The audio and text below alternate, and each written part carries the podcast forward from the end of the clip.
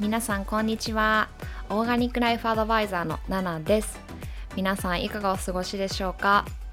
いつもポッドキャストを聞いてくださってありがとうございます。毎週木曜日、日本時間で金曜日ですね、ポッドキャスト更新中です。オーガニックライフスタイルっていうありのままの心地よく自然に生きるライフスタイルのコーチングをしているのですが、主に食や健康、美容、マインドセットをメインにこちらのポッドキャストではお話ししています。アメリカ・カリフォルニア・ロサンゼルスからナナがお送りしております。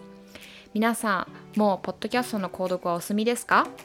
購読すると毎週自動的に新しいエピソードがダウンロードされますドライブ中や電車の中家事をしている時料理をしている時リラックスしながら聞いてくださいねはい皆さん今週1週間はいかがでしたか？えー、っとこちらアメリカはですねサマータイムがやっと始まったんですけども、まあ、それをですねインスタグラムで皆さんにお話ししたら「サマータイムって何?」って 言ってねあの、まあ、そういうお声を結構いただいたんですけどもそうサマータイムっていうのは、まあ、要は夏時間なんですけどもあの日の出時刻がですね早まる期間まあ、3月から11月にかけてなんですけどもその間だけ時計の針をですね1時間進めて、はい、で太陽の出ている時間帯を有効に、あのー活用有効に活用っていうのかな？利利用っていうのかな？っていうのを目的としてまあアメリカだけじゃなくてカナダとかあとはヨーロッパとか南アメリカとかもやってるのかな？ちょっとよくわからないですけども。はいまあそういうあのそのエリアをですね中心に、まあ、導入されています。はい。えー、なんか日本ではまサマータイムとか、えー夏時間とか言ってたりとかするんですけどもアメリカではまサマータイムの他に、えー、と Daylight Saving Time DSC あ違う DST か。ひっくり返っちゃった。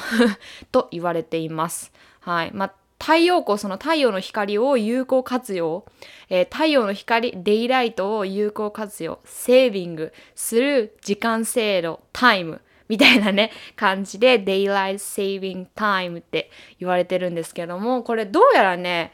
昔日本でもあったみたいなんですけどもだいぶ昔に廃止になった。ちょっとそのあたりよく調べてないんですけどもあの なので確実ではないんですけどもなんかあったみたいですね。って聞きました。はい。あのまあ、サマータイムが始まる時はその時計の針がですね、まあ、あの1時間進むので始まる時はねそこまで何もね変化はないっていうかただこうサマータイムが終わった瞬間その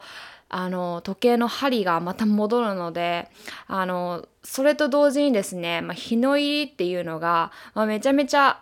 あの早くなるんですね、まあ、早くなるっていうか日本も同じだと思うんですけどもやっぱり夏の時間とかってあのえー太陽がね出ている時間がちょっと冬の時間に比べて長かったりとかするじゃないですか。でそれプラスね1時間 ,1 時間こう前後したりとかすることで例えば LA だったら夏の期間は結構夜9時半とかまで明るかったりするのに冬になったらもう夕方4時半ぐらいから暗くなったりとかしてその差は大きいですよね。うん、なのでね結構結構ね LA の人はその冬の期間はやっぱりあの日が落ちるのが早いからあんまりねあの好きじゃないっていう人が多くてなんか LA ってもねただでさえ結構天候とかに恵まれている土地ではあると私は思ってるんですけどもなんかそれでもなんかその冬の期間はハワイとかに逃亡するとかねまあこれはすごいあのミリオネアとかお金持ちの方々の話ですけどもなんかねそういった人たちもいるんですね。うん、なんか結構結構あのー天候でなんか人の性格とか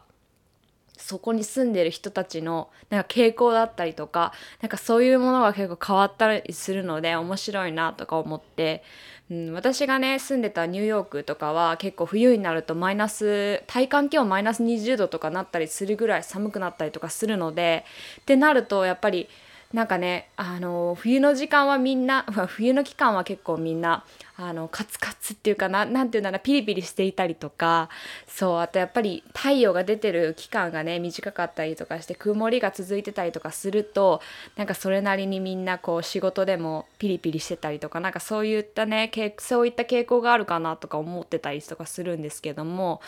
それに比べている絵はかなり のほほんとしてますね。うん、と思います。はい、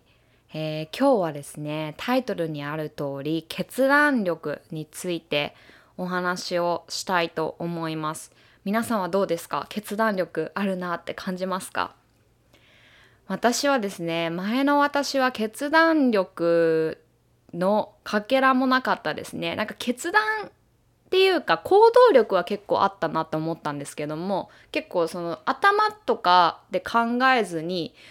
えー、行動が先に来ていってしまった部分があって別にそれってね悪いことでもないしだからこそあの恐れずに結構前に進めたりとかもするんですけどもやっぱりある程度ね決断力決断をする時っていうのも必要でやっぱり考えていないとなんかこう自分が進んでいく道がすごいあやふやになってしまったりとかもするのではい。やっぱりあの今はですねこう私自身ビジネスのオーナーをしているのでやっぱり決断力っていうのに欠けてたりとかするとやっぱり自分がねブレるのでそうするとビジネスの軸だったりとかがブレたりあとはこう働いてくれる子だったりあとは関わってくれる皆さんにですねそれがですね確実にこう伝わってしまったりとかもするのでやっぱり今の私にとっては決断力っていうのは人生の中ですごく優先順位が高いっていうかそこはですねすごく意識していることでもあります。はい、まあ、やっぱりこう決断力があるかないかで本当にそれこそこう人生の道がですね2つにくっきり分かれると思うのでこう決断できないんだけど常にこういいアイディアを持っている人とかって今ねすっごく多いと思うんですけども、うん、でも結局それって決断ができないからこそ決断決断力がないっていうところにですねつながってしまうので本当にそれでこうチャンスを失ってしまったりとかあの未来をね未来の可能性っていうのを狭めてしまったりとか本当にこの決断力があるかないか Yes or No っていうところをすごくですねえー、しっかり意識してまあ今こううん決断力私欠けているなって思っていても、まあ、今日のポッドキャストのエピソードを聞いてですね、まあ、決断力をつける方法っていうかステップっていうか、はい、っていうのを皆さんに紹介するので、まあ、よかったらですね少しでも頭の片隅に置いていてほしいなっていうか本当に決断力が欲しい決断力をつけたいっていう人だけ聞いてもらいたいなと思います。はい。まあ、結構ですねその心とか体っていうのも本当に鍛えるっていうことがすごく大切になってくるなって思うんですけども、まあ、例えばジムに行って筋トレをして筋肉をつける、えー、筋力を上げるっていうのにはやっぱりその一晩で結果っていうのはついてきませんよね。うん、でまあ決断力っていうのは心のこと、まあ、心の持ちようっていうか思考の在り方みたいなところでもあると思うんですけどもやっぱりそういったものもそのあの筋肉筋力を上げるみたいなところと一緒で、うん、あのやっぱり一晩で変わるものではないので毎日毎日ちょっとずつですね意識をしてあの一晩で変わろうっていうわけではなくてはい、で自分でこうプレッシャーを感じるんではなくて少しずつ確実に変わっていこうっていう方向をですね皆さんに目指してもらいたいなと思います。はいえーまあ、決断力を高める方法なんですけども、まあ、これをしてこれをしてこれをしてとかね足し算じゃないんですよ。はい、まずは引き算をして自分の頭の中とか心にある心の中にあるですね。何て言うんだろうな。マインドのブロックっていうかそのマインドを邪魔しているものっていうのを外してあげることが決断力っていうのを鈍らせる何かこのねブロックっていうのをもう外してあげる。これがまず一番大切になってきます。でこれがねやっぱりできていないとやっぱり決断力っていうのはあのー、反発的にね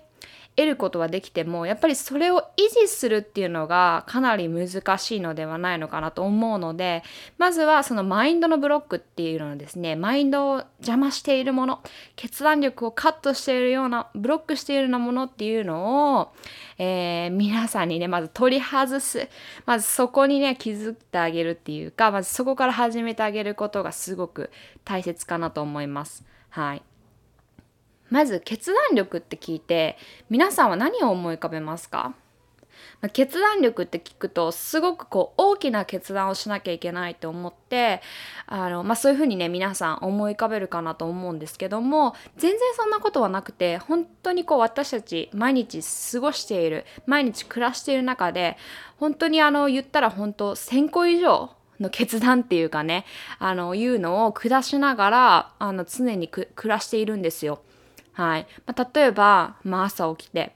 ベッドから一歩踏み出す時、右足を出すか、左足を出すか、で、お水を飲んでから一日をスタートするか、それか、歯磨きをしてから一日をスタートするかとか今日はコーヒーにしようとかティーにしようとか今日の朝ごはんは何食べようとかね考えなくてもその無意識のうちに決断っていっぱいその生活の中でしてきてるんですね。だからもしかしたら皆さんが私は決断決断力がないとか決断力に欠けているとか決断をするのが苦手って思う方でも実は常に決断っていうのを行っているんですね。はい、でもその決断力っていうのが怠る瞬間があるっていうのは何かそこに自分の決断力をブロックするものがある、まあ、さっきも言ったんですけども、まあ、それが何なのかっていうのに気づいてまずそれそれを取り外してあげるっていうところから始めます。はいまあ、私の経験からですねその自分の私の経験ん？私の決断力が、えー、すごく足りなかった時ですねそれの原因のまず一つ目が、えー、まあ、人からこう思われるんじゃないかっていう他人からのジャッジメントです。はい。まあ、この他人からのジャッジメントがあることで本当は心の中で私の決断っていうのはこうしたらいいとかこうしたら私にとって心地がいいとか心地がいい選択肢ができる決断ができるっていうのを心の中で分かってたとしてもやっぱり他人にこう思われるんじゃないかとかこういうふうに間違ってるって言われるんじゃないかとか嫌われるんじゃないかとかそういうことがですねまず一番に私のそのマインドっていうところにあの現れてきてしまうことでその自分の本当はこういった決断を下したらいいのにそれをいざ形にすることができなかったりとか決断するまでにいかなかったりとかまあそういったところにですねあのつまずいていたりとかしました。はい。で、もう一つ目が、もう二つ目が えー、自分は決断力がないっていうよくわかんない決めつけ。はい。これね、よくあるかなと思います。例えばこう常にどうしようとか不安症って思ってる人は本当に自分じゃ決断することができないとか決断するっていう自分で決断するっていう選択肢すら自分の中にないことで、まあ、人生の中で、まあ、大きなステップを踏み出せないまま要はずっと興味があるなんかやってみたいなチャレンジしたいなっていうことでもトライできなかったりとかまたは常になんかつまんないなんか物足りないなみたいなね感じで思いながら暮らすみたいな方も多いんじゃないでしょうか。はい、私はですねすごくこう自分に対して低評価をつけることがすごくすごくすごく多かったんですね。まあ、自分の性格に対しても見た目に対しても、えー、まあ仕事の能力とかに対してもそれってなんで自分でわざわざ低評価をつけていたかっていうとあの、まあ、その時はね分からなかったんですけども、まあ、一つ目の理由に戻ってその人から他人からジャッジされるのを恐れるがあまり自分で先に低評価をつけておく。うん。そうすることで人に何かを言われた時に傷つかないで済むみたいなね。要は結構自己防衛モードみたいなものに入ってしまってたんですけどももうこれはね本当に根強くありました。はい、でまあこのマインドっていうかこの思考っていうのはどこから来ているのかっていうとですね、まあ、過去のトラウマだったりとか、まあ、幼少期の時にこう経験したことだったりとか自分の親からの接され方？親の接し方？私に対して。だったりとか、まあ、これはね以前のあのポッドキャストでお話ししてるので、えー、はい。トラウマ。トラウマっていうトラウマちょっと忘れちゃったなタイトル。概要欄に貼っておきますね、まあ、そちらですね幼少期のこととかトラウマと向き合う方法っていうのはあのお話ししてるのでそちらでちょっとゆっくり聞いていただければなと思うんですけどもはい。まあその2つがですね私の中では大きな、えー、決断力をですね鈍らせる、えー、二大原因でしたね。はい。まずこれらをですね取っ払うためには本当に日々ね暮らしていく中で、まあ、こういった決断力を鈍らせるブロックが現れた瞬間にまずは気づいてあげる。うん。あ今自分の決断力をカットしてるこれが現れてるっていうことに気づいてあげる。はい。これがね、まずなければ始まりません。で、まあ、これに簡単に気づけたら決断力なんて簡単に上げられるよ。苦労しないよ。って思う方。こういった方に共通点としてあるのは、まあ、心も体も自分の環境も身の回りも余分なものが多いってことです。はい。もうこれはね、本当にそうですね。もう本当に、あの、全てはリンクしてるみたいな。あの心も体も自分の環境も自分の周りの人も全てリンクしているって私はいつもいつも言ってるんですけども本当にこれはそういうことで自分がこうハッピーな時とかラッキーとかなんか私運いいわって思ってる時ってそれが続いたりとか逆に嫌だな最悪うわーって思ってる時はそういうなんか不幸なことが起きたりとかネガティブなことが続いたりとかしますよね。うん、なのでこういう自分自身で身の回りに起きていることってある意味左右できるんですね。うん、でまたこういうこと言うとスピリチュアルっぽいと思うかもしれないんですけども全然あのロジカルな考え方の人でもこういったですねことを意識しながら仕事をしたり生活をしたりなんかあの人はポンポンポンポンこう次のステップに進んでいってステップアップしていってうまくいっているなっていう人はやっぱりそこをですねしっかり理解していたりするんですね。はい。なのでですね、まずはその決断力を上げるステップ、No.1。心も体も身の回りや、えー、環境を整理整頓しましょう。あのー、人間ってね、そんな容量ないんですよね。うん、でもなぜかいろんなものをいろんなことをすごくスムーズにこなせる人っていうのはこういった整理整整理整頓、うん、断捨離っていうんですかね、まあ、いらないものは手放すっていうことを意識的に行っていてだからこそなんか常に心にもスペースなんか空きのスペースがあるみたいな。ってことは、まあ、余裕が常に持てるようなイメージなのでいつもこう常にね心パッツパツでもう余裕の世の字もないっていう人よりもスラスラとこう物事を瞬時に決断してこなしていけると思うんですね。うん、でまあこの例えば断捨離っていう行為がですね、まあ、決断力に何でつながるのかっていうと、まあ、断捨離ってする時にこれいる？これいらない？っていう、まあ、2択になるかなと思うんですけども、まあ、人生もそうですよね。大体2択あって、まあ、Yes, No で決断をするかと思うんですけどもこの断捨離で決断をするっていう行動がいいトレーニングになるんですね。うん、なのでこれをね是非あの定期的に行ってもらいたいです。本当に週に1回だけでもいいですし、まあ、今週末はキッチンとか来週末はクローゼットとかその次の週は引き出しの中とか今もしね可能なのであればスケジュールを立ててみてください本当にね物を手放すっていうあの行動の裏に本当に依存とか執着とかを手放す昔からの根強い思考を手放すっていうのも込められているんですね。はい、まあ、これがですね決断力を上げるためのあのシャープな思考を手に入れる土台っていうのが出来上がります。はい。まあ、決断力がこう鈍すぎるっていう人はまずね周りを見渡してみてください。余分なもの多くないですか？余分なものをねあの、まあ、心の余分なものを手放しましょうっていうと難しいんですよね。あの目に見えないからこそ難しいし意味わかんないじゃないですか。だけどその物理的に物理的なものを手放す物を手放すってなるとハードルが一気に下がって実行しやすいのではないでしょうか。はい。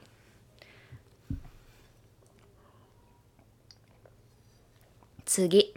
えー、迷った時が来たらそれが変わるチャンスと知りましょう。きっとねこの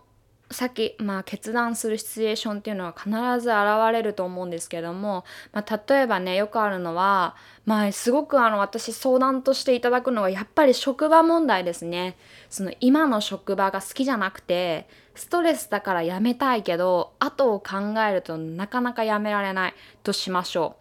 う。もうねこのこのね相談めっちゃ来るんですけども私も結構そういうこと多かったですね。うん。でも例えばこの悩みとかもう答え出てるの分かりますか？うん。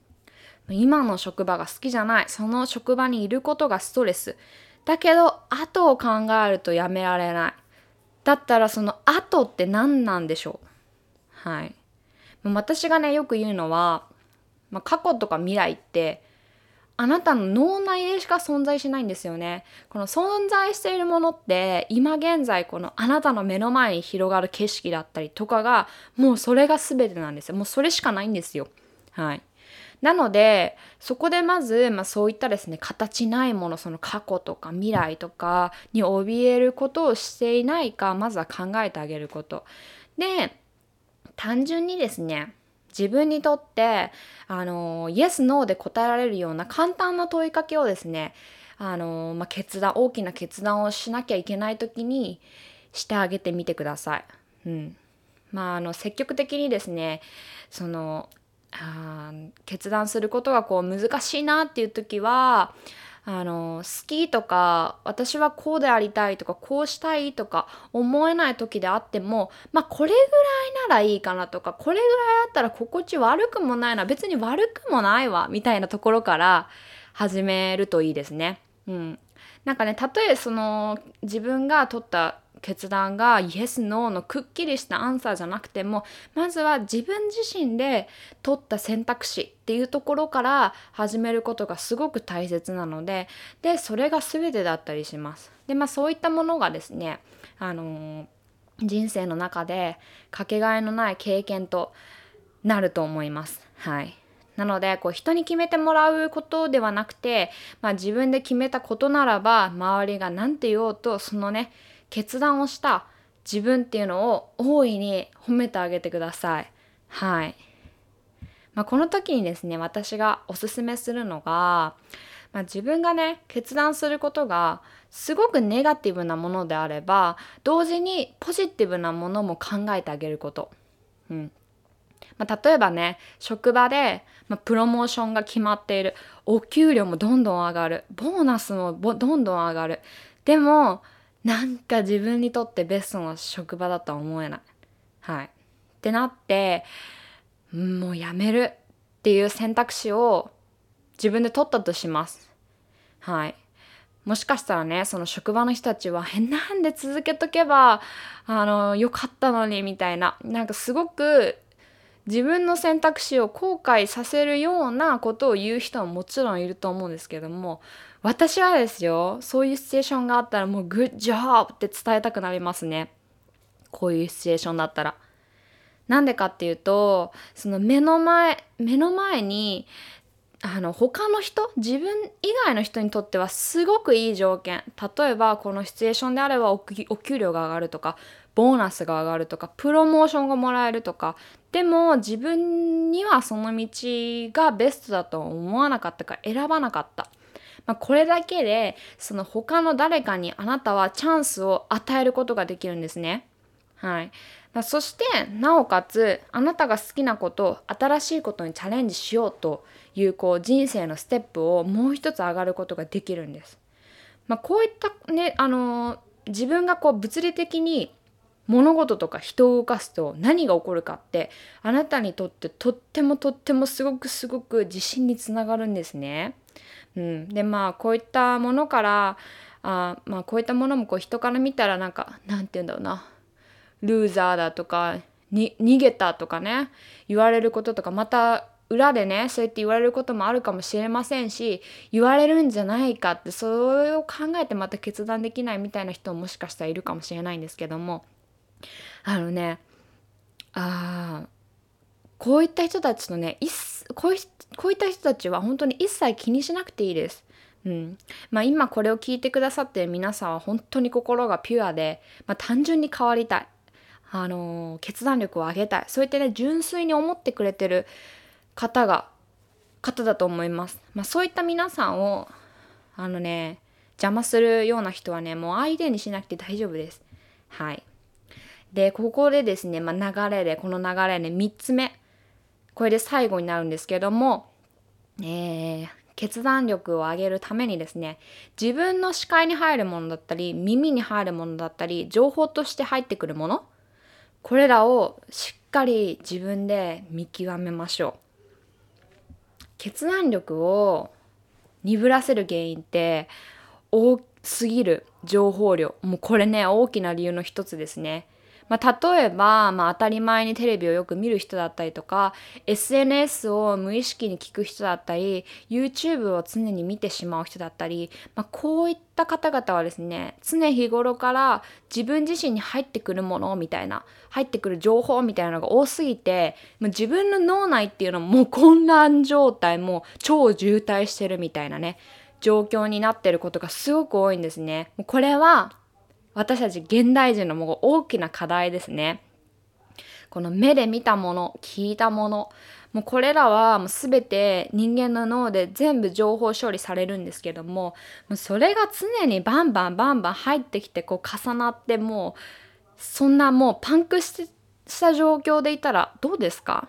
ね決断力を上げるっていうよりもやっぱり思考ですねシャープにするためにそういう無意味な情報を得ることはなるべく避けることです例えば私なら SNS を仕事のプラットフォームにしているので、まあ、ずっと使ってたりとかするんですけども見たくないものは自分から見に行くっていうことはわざわざはしないですね。こう逆に見ることで自分がモチベーションとして得られるものがある投稿だったり人だったり、まあ、そういったもののみをねこう選んで見るようにはしています。人間って、まあ、恐怖とかネガティブなワードみたいなのにね惹かれる傾向があったりするんですけどもやっぱりそういうものをね利用して、まあ、宣伝をしてくる企業さんだったりプロモーションだったり情報っていうのはね、まあ、それを見て読んでいいことってあんまりないんですよね。まあ、そういったねこう外部の情報に自分の気持ちがすごく左右されるとか、まあ、そういったことがあの日々の生活の中で頻繁にあるとですねやっぱり自分で決断をするっていうところの能力をですね低下させることにもつながります。なので、まあ、ソーシャルメディアだったりテレビだったり、えー、メディアからの情報っていうのはあの最小限にすることをおすすめします。あのまあ、私はねテレビは見ないんですけども、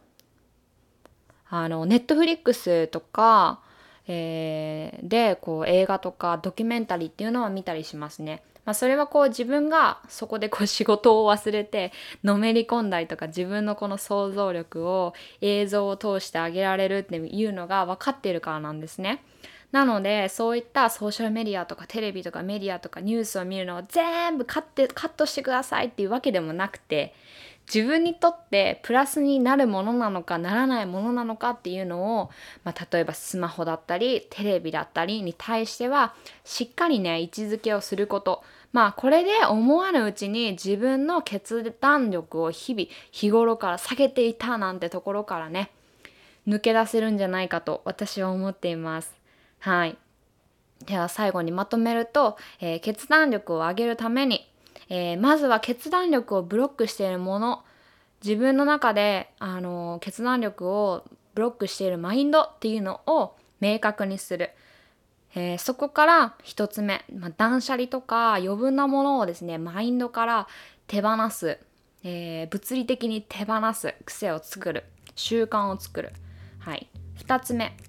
えー、決断に迷う時が来たら今こそ自分が変われる。そして決断力を試す時が来たということ。をちゃんとね気づそこに気づきを置いてあげること。そして自分が出した決断なら何でも大丈夫。自分をしっかり褒めてあげること。これをすることですね。はい。3つ目。えー、ソーシャルメディアとかメディアですね、まあ、無意識にこう入ってきてる情報なので、まあ、脳内をねパンクさせないように渋滞させないように自分の中で良質なもの良質な、えー、情報とか良質でないもの必要ないものそういうものはですねちゃんと位置づけする。えー、スマホやテレビの使用についてはある程度自分の中でちゃんとそういう風に位置づけをしてある程度は制限をする。っていうことですね。はい。まあ、ここまで聞いてみて皆さんいかがでしたか？決断力ね上げられるって思ってると上げられるんです。なので今日お話ししたステップをよかったら参考に皆さんも決断力一緒に上げていきましょうね。皆さん一緒に人として成長していきましょう。最後で噛んじゃった。成長していきましょう。はいそれでは今週も最後まで聞いてくださってありがとうございました。また来週もお会いしましょう。それではまたねバイバーイ。